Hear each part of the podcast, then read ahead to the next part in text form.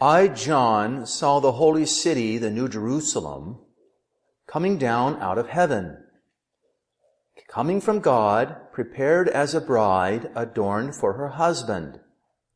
And I heard a great voice from the throne saying, Behold the tabernacle of God with men, and he will dwell with them, and they shall be his people, and God himself with them shall be their God.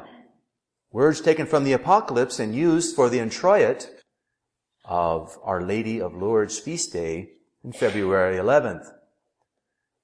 St. Cyprian, he famously stated, no one can have God as father who does not have the church as mother. No one can have God as father who does not have the church as mother. And we looked at St. Paul and he declared, it's an amazing phrase from 1 Corinthians toward the end of the book. If any man love not our Lord Jesus Christ, let him be anathema. Wow. The same apostle says elsewhere in multiple places that the church is the body of Christ. Thus, by logical deduction, since it's the body of Christ, the church, we can say, using St. Paul, if any man love not the church, the body of our Lord Jesus Christ, let him be anathema.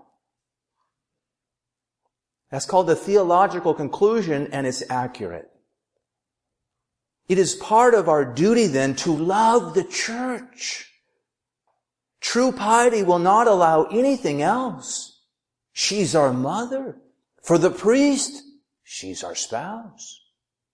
She's my bride. Oftentimes you hear now, oh, the priest, he's not married. What? I'm not. I'm married. I have a spouse. She's infinitely lovable. And our union is not until death do us part. It's until death bring us together for all eternity. You are a priest forever after the order of Melchizedek. So all this stuff we hear about celibacy of the priest, watch out. That's going to hurt the priest. He's already married. The famous medieval theologian Blessed Isaac of Stella taught, the church is incapable of forgiving any sin without Christ. And Christ is unwilling to forgive any sin without the church. Christ is unwilling to forgive any sin without the church. He goes on, Christ will not forgive the sin of anyone who despises the church. What God has joined together, man must not separate. This is a great mystery, but I understand it as referring to Christ and His church. He quoted St. Paul. So the church and Christ, they go together. If you want Christ to forgive your sins, it's gotta be through His bride, which is the church. Loving the church, therefore, leads to sins being removed, to healing. It leads to union with God. In the apocalypse, we read how St. John is commanded to arise and measure the temple of God and the altar and them that adore therein. But the court, which is without the temple, cast out and measure it not. Measure within, not without. Elsewhere, St. John indicates why we should not bother with what is outside the church. He says in his first letter, love not the world, nor the things which are in the world. If any man love the world, the charity of the Father is not in him. Don't bother with that stuff out there. Work on what's inside. Loving the world leads to mortal sin is what St. John is saying. If any man love the world, the charity of the Father is not in him. What is that? That's mortal sin. Charity's gone. Loving the church leads to healing. Loving the church leads to life. Working on things outside the church, apart from her, leads to death. The 19th century Carmelite mystic, Blessed Francis Palau, he put it this way. She, the church, is the mistress of the universe. All creatures serve her. Apart from her, there is no salvation, there's no life or happiness, but only restlessness, discontent, and eternal torment. What is all this telling us? What is this saying? True piety, godliness that opens the gates of heaven, godliness whose prayers are heard on high, godliness that enables us to respect and love each other is only possible inside the church. We cannot piously and devoutly love God as Father, nor our fellow man as brother, without loving the church as mother. We cannot overcome our sins and expiate all their harmful effects without the church.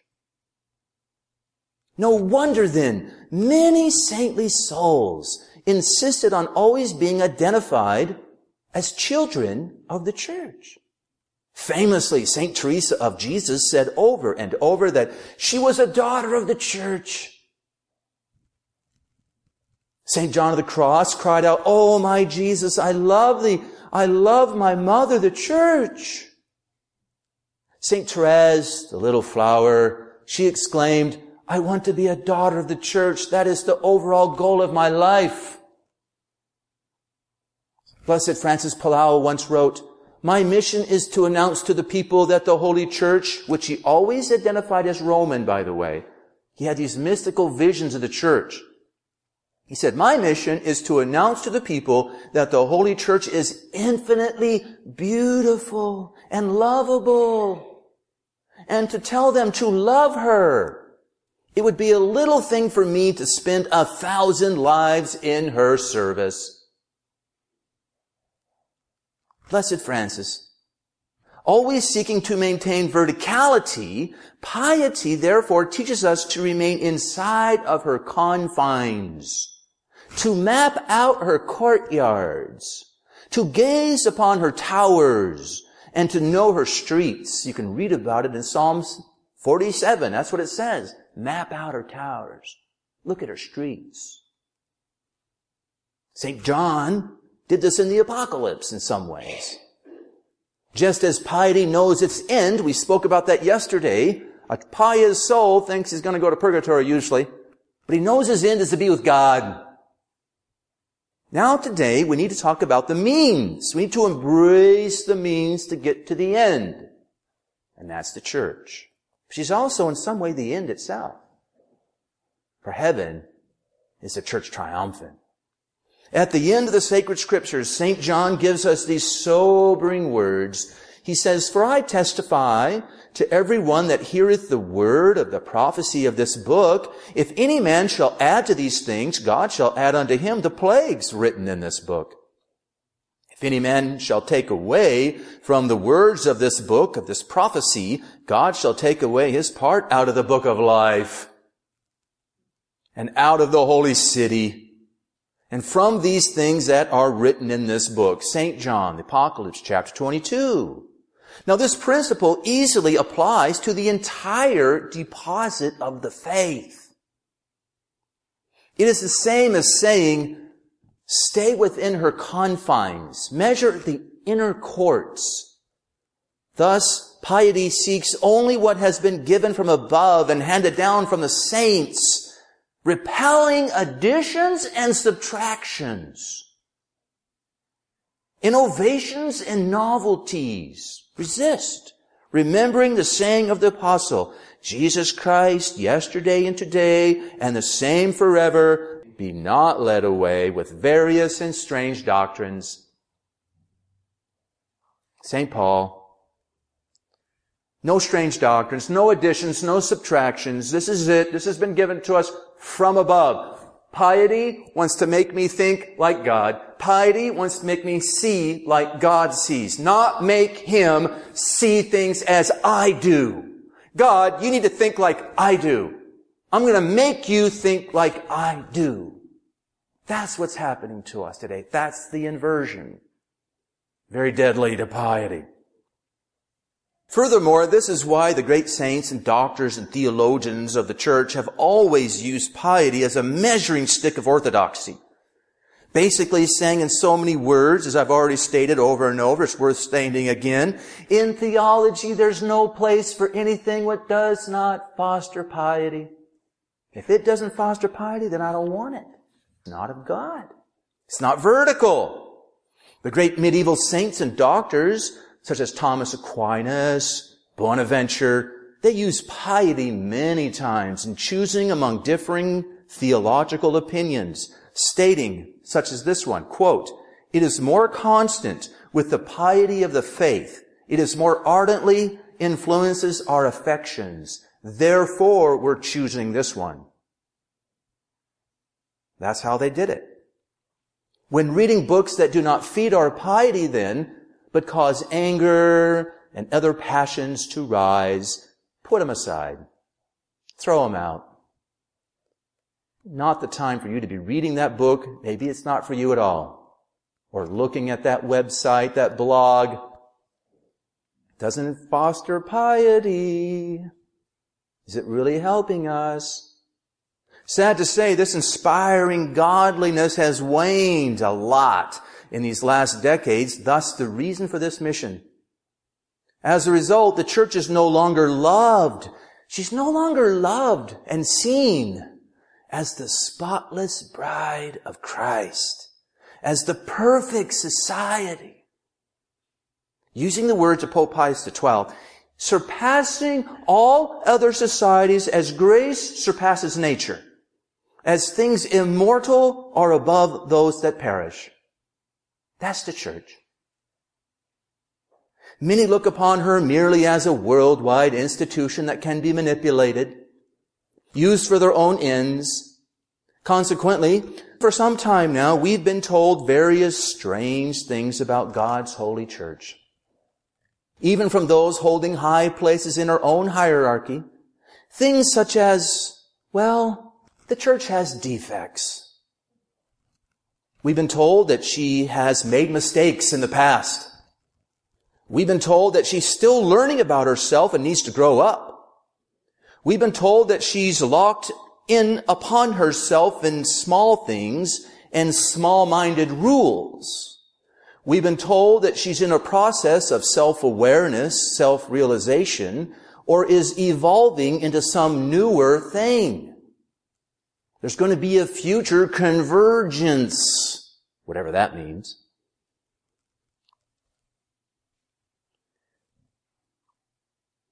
Not very long ago, it hurts to even say this. We heard from a cardinal that the church is, quote, a dogmatic, self-engrossed, and authoritative, sick institution. End quote. Dorothy Day quotes Cardinal Mundelein of the previous century saying, too often has the church been lined up on the wrong side. Hmm. Does this sound right to you? Does this sound pious? What about those famous words of Paul VI, uttered in 1968?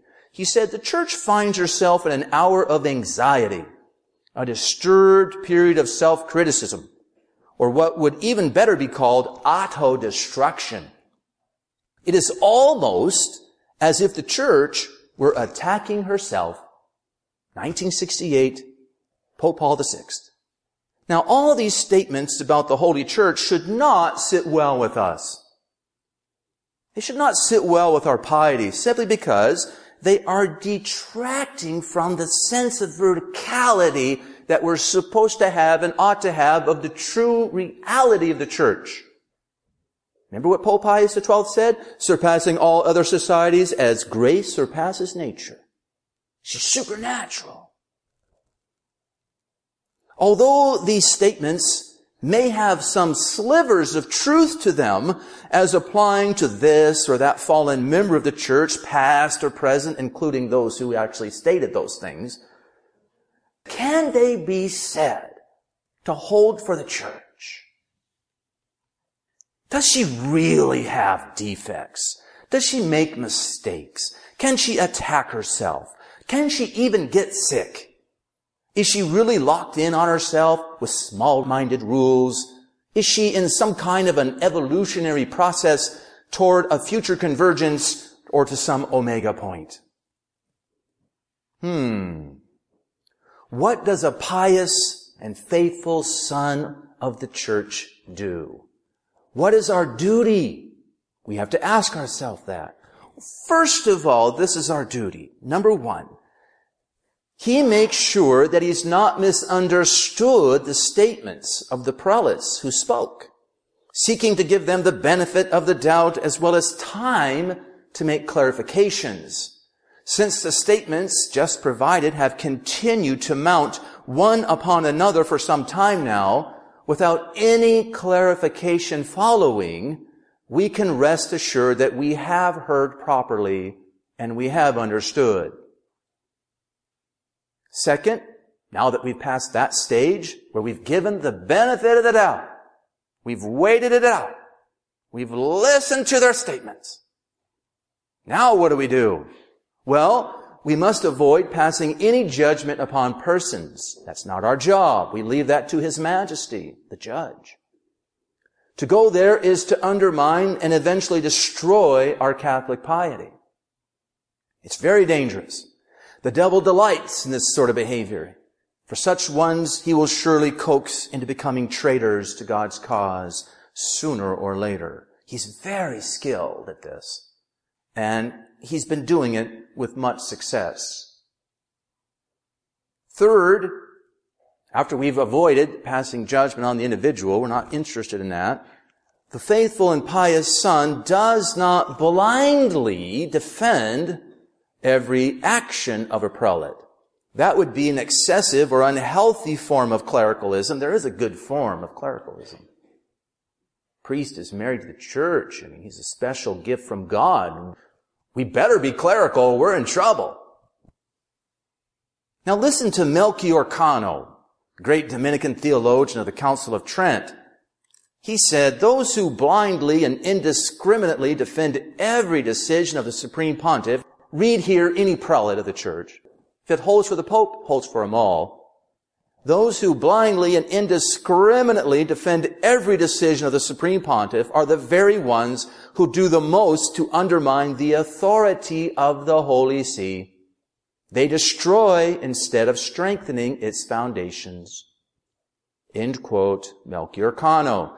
Thus, the faithful son of the church dutifully seeks to resist all error and false teaching without touching the person of the prelate. That's what the faithful, pious Catholic does. Not easy, but it needs to be done. He resists without losing his love and devotion to the Pope and the hierarchy. Pope St. Pius X expressed it like this. Fight error without touching the individual. Fight error without touching the individual. We might say fight error without touching the office. I don't want to bring the office down with this person that's in it. The devil would like that. Pope Paul IV, 1559, declared in a papal bull an apostolic bull, that this is possible, saying the Pope is judged by none in this world, but may nonetheless be contradicted, he may be resisted if he be found to have deviated from the faith. Thus, there is a distinction between judging a prelate and resisting him. Between loving the hierarchy and not approving of erroneous opinions and poor behavior and bad governance. Now, St. Thomas Aquinas teaches us that there being an imminent danger for the faith, prelates must be questioned, rebuked even if necessary, even publicly by their subjects. The prophet Nathan questioned King David in order to correct him. But he was the right man for the job. I think sometimes we Americans think we're the right man for the job with all our blogs. I'm not so sure it's very effective. But in any case, he went to the king and he questioned him and he caught him and he said, you're the man. He made the king answer his own problem and he was able to say, you're the man. That was very good how he did that. He didn't fall into ridicule. He didn't fall into personal attacks on the king. He corrected him of his error. Sister Lucia of Fatima, she wrote to her priest nephew, it is necessary not to let yourself be drawn away by the doctrines of disoriented contradictors. The campaign is diabolical. We need to confront it without getting into conflicts. We need to confront it without getting into conflicts. That's not easy, but that's what we have to do. That's what the pious son does. Here's the current code of canon law. Canon 212 states that this can be done by the faithful with due reverence and respect according to the office and dignity of the prelate being addressed. If it involves the papal office, which has the highest of dignities on earth, obviously such resistance and corrections must be carried out with the greatest care. Something sad to say, I think few are doing today. Thus the reason for this talk. Godliness seems to be waning everywhere. Are there any godly bloggers out there? I wonder. You really fear for their souls. They may be right, but they're not pious and it's not pleasing to God. And they won't receive grace for what they're doing. Ask yourself that question next time you read some of those things. Is this building up my piety or is my anger rising? Discern the spirits. Now, with this in mind, there's a simple and pious way to answer the concerns we have raised about all the hurtful statements regarding the Holy Church given earlier this evening. It is found at Lourdes. It's found in the niche. It is Our Lady. The Immaculate Virgin Mary is the perfect image, the perfect type, the perfect member of the church. She's the neck of the mystical body through whom all the graces flow from the head to the members, from the altar to the nave. She's the mother and queen of the church. She is, as it were, the alpha and the omega of all that it is to be the church. To see her is to see the church at once. Blessed Isaac of Stella comes to our aid with this vital principle. He says, in the inspired scriptures, what is said in a universal sense of the Virgin Mother, the Church, is understood in an individual sense of the Virgin Mary. And what is said in a particular sense of the Virgin Mother, Mary, is rightly understood in a general sense of the Virgin Mother, the Church. When either is spoken of, the meaning can be understood of both, almost without qualification. Okay, what is he saying? This means we can always piously check the soundness of our ecclesiology. That's our understanding of the church. With our Mariology. That's our understanding of the Blessed Mother. You can always check in either direction. This is a very powerful tool that I hope you will see in a few moments. Blessed Francis Palau reflected on the same connection and often experienced it in mystical transports, happening, by the way, in or near a cave. Put a bookmark there. We'll talk about that. Blessed Francis spends no little time explaining how the Blessed Virgin Mary is the perfect type, perfect figure of the church, such that to see her is to see the church at once. Whatever is said of Mary about perfection, purity, holiness is fitting in a much more excellent and sublime way to be said of the church, he writes. She, Blessed Mary, is a clear mirror in which the Holy Church can be seen. Blessed Francis. Yet at the same time, with the help of Our Lady herself, he goes to some pains to distinguish her from the church. Blessed Mary is the perfect type of the church, its preeminent member, even its queen and mother, but she is not the church herself. Thus, Blessed Mary purposely kept away from the Carmelite mystic for a time until he fell deeply in love with the mystical body, which is the bride of the priest, lest he fall too deeply in love with the church's perfect mirror, the neck. When the Blessed Mother appeared to her saintly Carmelite, she said to him, Look well at me, and in me and through me you will know your beloved. I am the bright, pure mirror in which she is represented. I am not the final end of man's love, but I am a figure of the church, pure virgin and fruitful mother. Wow. How true this is. So, this means looking into this untarnished mirror, we can discover many things about our Holy Mother, the Roman Catholic Church, and vice versa. As Blessed Isaac Stella said so clearly, when either is spoken of, the meaning can be understood of both, almost without qualification. So, let's look into this mirror of mirrors to fuel our piety and overcome all the errors attacking the church today. I think we can do it. See. Now we know from the fathers and the doctors, as well as a clear and unequivocal teaching of the magisterium, that the lady, our lady, is both virgin and mother. She was virgin before, during, and after the miraculous birth from her side of the blessed Lord and King, Jesus Christ, in the cave of Bethlehem. So too must the Holy Catholic Church be both virgin and mother, giving spiritual birth to all her children of God all the children of God must be born of her. Have you not wondered at times, though, why God did not just make Christ from the slime of the earth as he did with Adam? Why not just start over again? Adam, you blew it. I'm just going to start over with our Lord, with Jesus.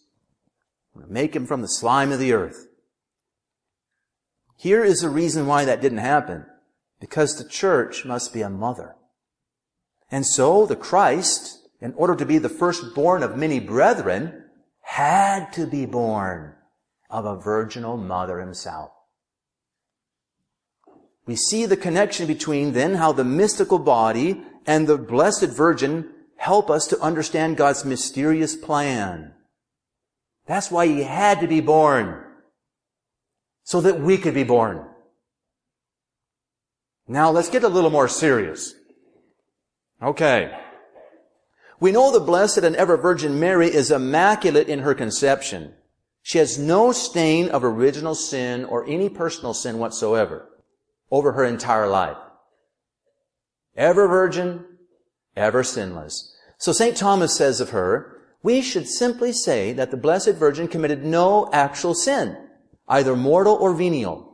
And what the canticle says is fulfilled. You are wholly beautiful, my love, and without blemish. St. Thomas, quoting Canticle of Canticles. Okay, Pope Pius IX. He provides quite a listing from the fathers and the doctors of how Mary is, quote, immaculate in every respect, entirely spotless, removed from every stain of sin, all pure, all stainless, end quote. Now, using our principle, using our connection between ecclesiology and Mariology, looking into the mirror, how much more can we say the same of the church? Namely, that she's immaculate, spotless, without flaw or wrinkle, not just in her conception from the side of Christ on Calvary, but throughout all time. Thus, St. Paul says to the Ephesians, Husbands, love your wives, as Christ also loved the church and delivered himself up for it. That he might sanctify the church, cleansing it by the laver of water and the word of life, that he might present it to himself a glorious church, not having spot or wrinkle, or any such thing, but that it might be holy and without blemish. What's he saying? There's no defects mentioned. Churches without blemish, spot or wrinkle, none. God forbid. That would be contrary to the scriptures, the fathers, the doctors, the magisterium, and our Mariology. We cannot but conclude to say the spotless bride of Christ, if she is claimed to have defects, that would be heresy. That's heresy. Anybody who claims that the spotless bride of Christ has defects, they are in big trouble. Now what is more, both the church and the Blessed Mary, they're mysterious and wonderful beyond all comprehension. Blessed Pope Pius IX of happy and holy memory, he speaks thus of Our Lady in his apostolic constitution defining her immaculate conception four years before Lourdes. Listen to these amazing words.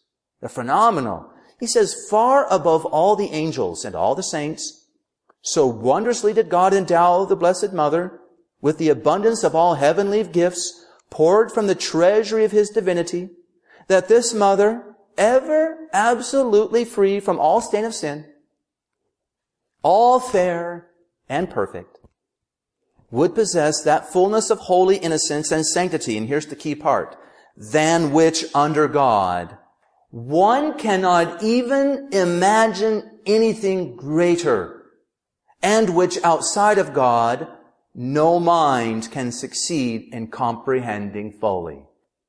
Wow. What's he saying? Folks, for all eternity, God willing, we make it to heaven, we still will not fathom the mystery of the Virgin. Outside of God, nobody can. How you like that? How much more the church? Let me repeat what we said a moment ago just to make sure it clicks. She says, there's no holy or innocence or sanctity than which under God one cannot even imagine anything greater, and which outside of God no mind can succeed in comprehending fully. Wow. Not even the saints and angels. In another place, the same holy pontiff states, God alone accepted, Mary is more excellent than all and by nature fair and beautiful, and more holy than the cherubim and the seraphim, to praise her. All the tongues of heaven and earth do not suffice. How much more true is this for the church? She's the preeminent member. The church is greater than Mary. Thus, the Christians of the first century said, the world was created for the sake of the church. The church is the goal of all things. We hear an echo of this in Blessed Francis Palau's writings, where he states, having conceived the plan, God uttered one word, and that word was the building of his church in the course of the centuries. All things are willed or permitted by God for the good of the church. The holy triumphant church is the end to whose glory everything and the entire universe are created. She is the mistress of the universe. All creatures serve her. Apart from her, there is no possible happiness. St. John of the Cross says the cosmos, the universe, is a palace for the bride, for the church. Thus we call her the mystical body of Christ. This is why Blessed Francis Palau always saw her veiled. She would come and talk to him veiled in mystery in his ecstatic transports. What does this say about her being a self-engrossed institution? Now true, she is a visible institution, has a visible structures. That's so Our Lady had a body. She could be seen at one time. She walked on the earth. But how much more there was to both of them than what we can merely see with our eyes. Physical appearances. Oh, and how wrong to reduce Our Lady to a mere outward and simple human instrument of God as the Protestants shamefully do. Oh, she just was this woman and he chose her and that was, he was done with her and that's that. Ah, uh, no. As if the Word made flesh would not want more for his mother. But the same holds for the church. She cannot be reduced to a mere human structure or institution. She is the mystical, mystical body of Christ, Son of God, supremely lovable, beyond our comprehension, even after we attain heaven for all eternity. Wow. Do we know what she is? Where we are. How privileged we are to be a part of her. The church teaches that the Blessed Virgin is unique, singular, and perfect. Listen to the Canticle of Canticles. Speak so eloquently of our Blessed Mother. One is my dove. My perfect one is but one. She's the only one of her mother, the chosen of her that bore her. Now Pope Pius IX teaches us that there's only one immaculate conception, saying the church made it clear Indeed, that the conception of Mary is to be venerated as something extraordinary, wonderful, eminently holy, and different from the conception of all other human beings. Pope Pius IX. Here is one obvious reason why evolution is erroneous, folks, a pseudoscience, stuff of fables and myths. It's from that river of doubt. Now think about it. If Adam evolved from lower species, that would require he be conceived in the womb of some brute animal. And since the commission of the original sin comes after his birth, well, then he would have had to have been immaculately conceived. Well, wait a minute. Our Lady said at Lourdes with great clarity and awe on March 25th, 1858, I am the Immaculate Conception. She didn't say, I am one of a couple Immaculate Conceptions. I am the Immaculate Conception. A sort of definition of just who this woman really is. The Abbe Peyramale, the Dean of Lourdes, he almost fainted when he heard it. Couldn't believe it. Was the mother of truth incarnate, incapable of telling the whole truth? Was there some other human conceived in such a manner? Was Pope Pius IX correct in his teaching about the uniqueness of her immaculate conception? Think about it. Either the magisterium and the church's perfect mirror, Our Lady of Lourdes, is wrong, or evolution is a doctrine of devils. A myth, a fable, something flowing from the river. Is it by accident that the apparitions at Lourdes precede Darwin by a little more than a year? Our Lady was preparing us. She was speaking to us. She's guiding us for those who have eyes and ears to see and hear. Now again, applying our principle, looking into the church's spotless mirror, we can see that the mystical body is also one. Singular, unique, perfect. And therefore she's not evolving. What is perfect does not evolve progressing to something new. No, she's arrived. What is perfect does not evolve. There's no future convergence for the church. Rather, what we know of is her future and final victory as the church triumphant of heaven, the holy city. We heard something of that at the beginning of this conference, and you can read more about it in the final chapters of the apocalypse. In the Gospels, we learn that Our Lady spoke seven times. The number of perfection. Seven times for perfection. Read the Gospels. We don't even know all the words she stated, but we know from the Gospels that she spoke seven separate times. Sign of perfection. This means that the church, when speaking officially and authoritatively, speaks perfectly.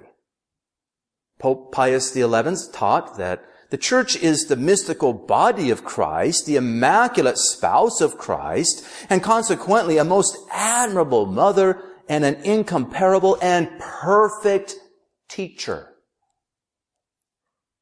Can she have taught something officially in the past that was not correct? Was she too harsh? Misjudged some heretic or schismatic? Brace yourself for 2017 because they're going to try to rehabilitate Martin Luther. They're already trying. We were too hard on him. We said all these mean things. They were all wrong. He's not that bad. Does she really need to be apologized for? Again, this is the same as saying Our Lady did not speak perfectly. No, they both speak perfectly, such that the scriptures used for Our Lady's feast days is fulfilled in them both. He that hearkeneth to me shall not be confounded. He that hearkeneth to me shall not be confounded. Again, Blessed Francis Palau comes to our aid. He says of her, you're all beautiful. My spouse, your clear, serene face reveals an intelligence so keen that neither the shadows of the night nor the darkness can hide any secret or mystery from you. However deep it may be, your thoughts are always great, magnificent, and sublime. Your heart contains pure love and resides in it as fire in its own element.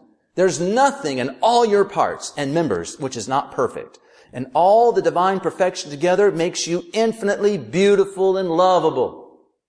Wow! It's great to be Catholic. To have this beautiful bride of Christ is ours. Stay tuned. We're not done yet. Over the course of her magnificent life, the sinless and most innocent mother of God received seven swords of sorrow. She received him through her immaculate heart and soul. Although completely innocent and free of all blame and sin, she willingly embraced suffering. Likewise, the church, although perfect, sinless, blameless, innocent, most holy, has followed the path of her head. That is to Calvary. And so at times, when Our Lady visits us, as she did at La Salette and Fatima, she looked very serious. She did too at Lourdes a couple of times. She looked very serious. She did not smile very much at Fatima and La Salette, and was even seen to weep. At times, her statues are found weeping. How is this possible for one who is glorified in heaven? For one who is the greatest of all the saints. Clearly, she is mirroring the church militant, passing through a time of trial. They're so closely united. When the church militant suffers, she's suffering in some way. She can cry. Clearly, she is mirroring the church a time when the sword of sorrow is caused by heresy, apostasy, betrayal, and most of all, sacrileges and blasphemies. It's passing once again through her most sweet and tender heart. Does this evangelical seriousness of the lady shown at La Salette and Lourdes and Fatima at times at Lourdes? Not always. She smiled a lot there. But still, there's an evangelical seriousness to Our Lady suffering of the virgin, her weeping. Does this mean she's attacking herself? Hurting herself? Suffering from anxiety? That she is somehow sick due to her own fault? Suffering from anything like that? No. Perish the thought. Heresy. Hateful to our faith and piety. That is not possible for one who is perfect. cannot suffer in these ways. How much more is this true for the church? So trying to put a happy face on some frivolous front upon the church in times like our own is offensive to God and our piety and undermines the evangelical seriousness Our Lady asked us to embrace at La Salette and Lourdes and Fatima, saying what? You know, penance, penance, penance. Pray for the conversion of sinners. Can you see Our Lady on Calvary in the foot of the cross smiling and laughing and putting on a false face as if, as if all were okay? Such thoughts are impious. In fact, all we seem to hear now is mitigate, mitigate, mitigate. Wait a minute. She said do penance, penance, penance. What do we hear now? Mitigate, mitigate, mitigate. What was that conference on the family a couple months ago? I'll tell you what it was. Mitigate, mitigate, mitigate. Mitigate, mitigate, mitigate. That's what it is. Oh, come on, give in, give in, give in. Give up, give up, give up. That's what's happening to us. This is not from Our Lady. It's not like her. She said, do penance, penance, penance. Put a bookmark there. We'll talk about it tomorrow. On the other hand, neither can we see her despairing in any way, right? We can't see that. She's in charge. Shrieking in pain and contortions that display a sense of deep insecurity? No way. Anxiety, lack of understanding, such that she starts to think she's been lied to? Absolutely not. Was she self-engrossed, filled with self-pity? Oh no. None of these fit Our Lady. Rather, we find in her determination of one who loves to bear the cross in silence in union with her Lord and King. For the glory of God and for the salvation of souls, we find a co-redemptrix piously standing firm in her place. Thus, Pope Benedict XV, reigning during World War I, stated, she, Blessed Virgin, offered her son so generously in sacrifice to satisfy the justice of God that it may be said with reason that she cooperated in the salvation of the human race along with Christ. Co-redemptrix. St. Ambrose said, his mother stood before the cross and while the men fled, she remained undaunted. She did not fear the torturers. His mother offered herself to his persecutors. If you read the mystics, like Maria of Agreda, she said, can I die with you, please? How much more the church? Can this holiest of mothers, can she not care for the souls being lost? Like snowflakes in a snowstorm? She cares. She weeps. She's sorrowful. Can so courageous and unwavering a mother not know what she's about, suffering from doubts and anxieties? Piety says no to all that nonsense. She knows what's going on and she's suffering for it. Now a little bit more, bear with me. In her holy womb, Our Lady encompassed the God-man, the Word incarnate. In her was all truth. Thus we read in the lesson on our special feast days, I'm the mother of knowledge.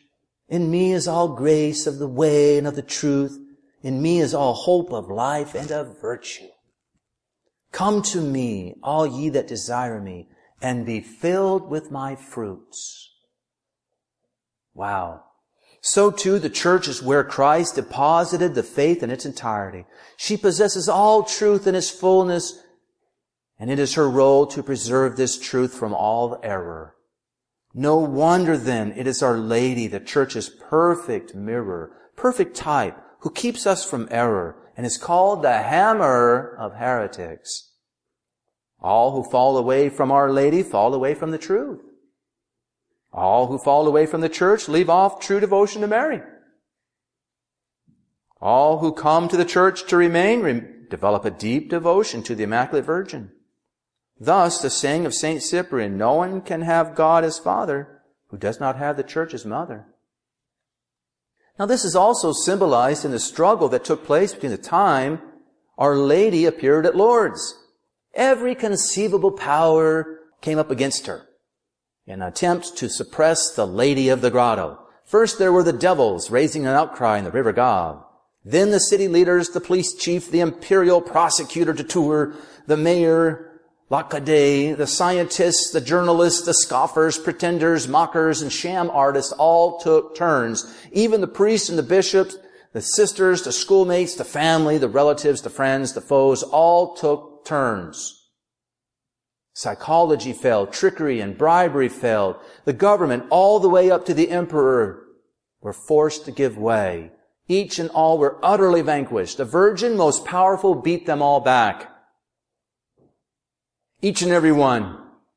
Now in the novel, it's not totally accurate, but there's an interest in the novel Song of Bernadette. We read this telling scene of one good man speaking to a scoffing worldly poet who is leaving Lourdes to return to Paris. In saying goodbye to this poet, the poet said, in saying goodbye, you have the lady to thank for this, my friend. She has put me to flight. Then he said, well, why the lady? I can't see what harm she's done you. Harm, he said. Seems to me that the lady is of a most tyrannical disposition. She demands that one take a decisive stand for her or against her. That's it. Well said. There it is. The Blessed Mother has the power to crush the head of the dragon and all the enemies of the church for all time. In the end, therefore, we cannot but be for her or against her. How much more is this true of God's holy church? And therefore piety latches on to what is superior in order to become superior itself. On what is of God, what is vertical. Once again, if you're going to stay in the church, you latch on to the mother. Does this not touch on why she came to us at Fatima in such a clear and decisive way as the woman clothed with the sun? Working undeniable miracles such as opening the ground for the children to look upon the depths of hell? Commanding the sun to come out of the sky down to the earth and threaten it? At her command, some 70,000 people saw it. The children noted carefully the power to do these things came from her hands. In her most grave messages to these little children, she said, referring to herself, only she can help you. Applying our principle, only the church and her most lovely and potent neck can help us be saved and overcome all evils that confront us in this world. And we know, oh, how we know she has helped us. She has won victory after victory for the church down through the centuries, especially by the praying of the most holy rosary, including spiritual victories over error and heresy, as well as military victories over the Muslims. Against all odds, Catholic forces have routed militant Muslims time and time again, on the sea and on the land. In fact, Lourdes was one of the last holdouts of the Muslims in France. the Castle of Lourdes. Something like nine million human sacrificing, devil worshipping Aztec Indians converted after she visited Mexico in December 1531. She has proven that only she can help you.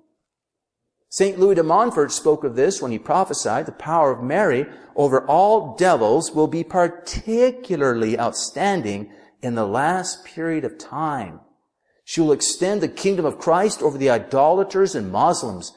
And there will come a glorious era when Mary is the ruler and queen of hearts. This is why the age of peace for the church that is to come will also be the age of Mary, the triumph of her immaculate heart. Just a pious dream? No. Although we could say much, much more, are we not convinced that Our Lady is truly the Alpha and the Omega of what it means to be the church? Listen to Blessed Francis Palau. All that is preached and told about the glories of Mary can be said in a more sublime way about the Holy Church. God has ordained that in the purity and virginity and motherhood of Mary, this miserable world should see the purity and virginity and motherhood of the church. Anyone who wants to know what it means to be a perfect member of Christ, look to the Blessed Mary and you will find it. Wow. Now keeping this in mind will preserve us from the errors of ecclesiology that we're being barraged with at this moment. Floating around right now. It will keep us piously loving the church in this time of her passion. Now with the help of a couple of popes, of happy and holy memory, we should spend a few moments to better understand the slivers of truth found in those somewhat impious statements I mentioned earlier. Listen to Pope Pius IX. He says, although one of the church's marks is holiness, one holy, Catholic, apostolic, holy. Why? Because she is holy in her founder, holy in her teaching, holy in the sanctity of a great many of her members. Nonetheless, she has also within her bosom many members who are not holy, who afflict and persecute and misjudge her. Pope Pius IX. Her own are attacking her, misjudging her, persecuting her. His prophecy was true at the time and has come true again. Let's not be counted among those who do these things. Let's not be among those poor unfortunates. True devotion to the Immaculate Virgin prevents this from happening. Pope Pius XII, this is what he says. Certainly the loving mother, the church is spotless in the sacraments by which she gives birth to and nourishes her children. In the faith, she's spotless, which she has always preserved inviolate, in her sacred laws imposed on all, in the evangelical counsels which she recommends, in those heavenly gifts and extraordinary graces through which, with inexhaustible fecundity, she generates a host of martyrs, virgins, and confessors. But it cannot be laid to her charge if some members fall weak and wounded. Don't blame the church for sinners. Some sinful prelate or person back there, don't blame the church for that person. They are the ones who failed. Let's listen to Blessed Francis Palau. He explains it very well talking to the church. First, he says, I looked carefully at each part to see if there was any disproportion, blemish, or defect. But my heart, wounded by her presence, repeated, You are all beautiful, all lovely. There's no stain, no blemish, or imperfection at all. So he's looking at her in a mystical transport. She's come to him as a young, veiled virgin. Then he asks the church, does not sin disfigure your members? The church responds in the person of the beautiful young virgin who is mysteriously veiled. Okay, sin does not belong to me. Anything unclean upon this earth, it's not mine. It belongs to mankind. And are not the people by chance parts of your body? Asked Blessed Francis. She says, through what they have and have received from God, they are flesh of my flesh and members of my body. But anything which is culpable in them belongs to them and to the devil. Have you always been all beautiful? And she responds, I shall be and always have been and always will be. Virgin. Think of Calvary, folks. Our Lord looked like sin, being all beaten up, crucified between two thieves. But he was always innocence itself. So too the church at this time of great crisis may look like sin. But she's not. It's not true. She's innocent. People are looking at the church and are pointing at you. You're the problem in the world. Just as they did with our Lord on Calvary. We have to stand firm with Him and with her. Let us once again then flee the flooding river of naturalism, rationalism, and impiety, which tries to bring things of God down to our level and make God think like us. We must avoid becoming bad Catholics. Once an official of the French army asked Saint Bernadette whether she feared an invasion of the Prussians. She responded, I don't fear that. I fear bad Catholics. Then the man res- responded, don't you fear anything else? No, nothing. Just bad Catholics. We don't have a Muslim problem today, folks. We got a bad Catholic problem today. That's what we've got. Here are some things we can do as dutiful and pious Catholics. Number one, Love the church and everything traditionally associated with her. All that is contained inside her courts. Piously measure and map out her sacred confines by way of study and meditation. Read only those things that improve and build up godliness. Books that usually have an author whose name begins with S. St. Augustine, St. Thomas, St. Bernard, St. Teresa, St. John of the Cross. Second of all, Deepen your devotion to the church's spotless mirror, the Blessed Virgin Mary, especially by praying her rosary every day. She will help you resist all error and sin and crush the evil fiend. Third, renew daily your baptismal vows with holy water that require us to remain inside the church, come what may. I'm not leaving, staying inside our confines. Here's my baptismal vows. I reject Satan, all his works and promises and the world and all the things with them. And I accept Christ as my Lord. I believe the church is one holy Catholic and apostolic. Okay, number four. Long to add to her glory by striving to be good member of the church yourself. Loving God and your fellow man, ever seeking the salvation of others. Maybe you're afraid. Maybe you're thinking to yourself, who would want to be Catholic now? I know I've had this thought many times. These are dark days for the church. Listen to St. Hilary. It is a prerogative of the church that she is the vanquisher when she is persecuted. That she captures our intellects when her doctrines are questioned. That she conquers all at the very moment when she is abandoned by all.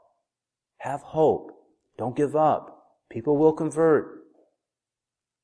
Be a part of that. I will conclude tonight with these edifying words of Blessed Francis Palau. During the last days of her life, the seraphic mother, Saint Teresa of Jesus, at last exclaimed with great confidence, I am a daughter of the church.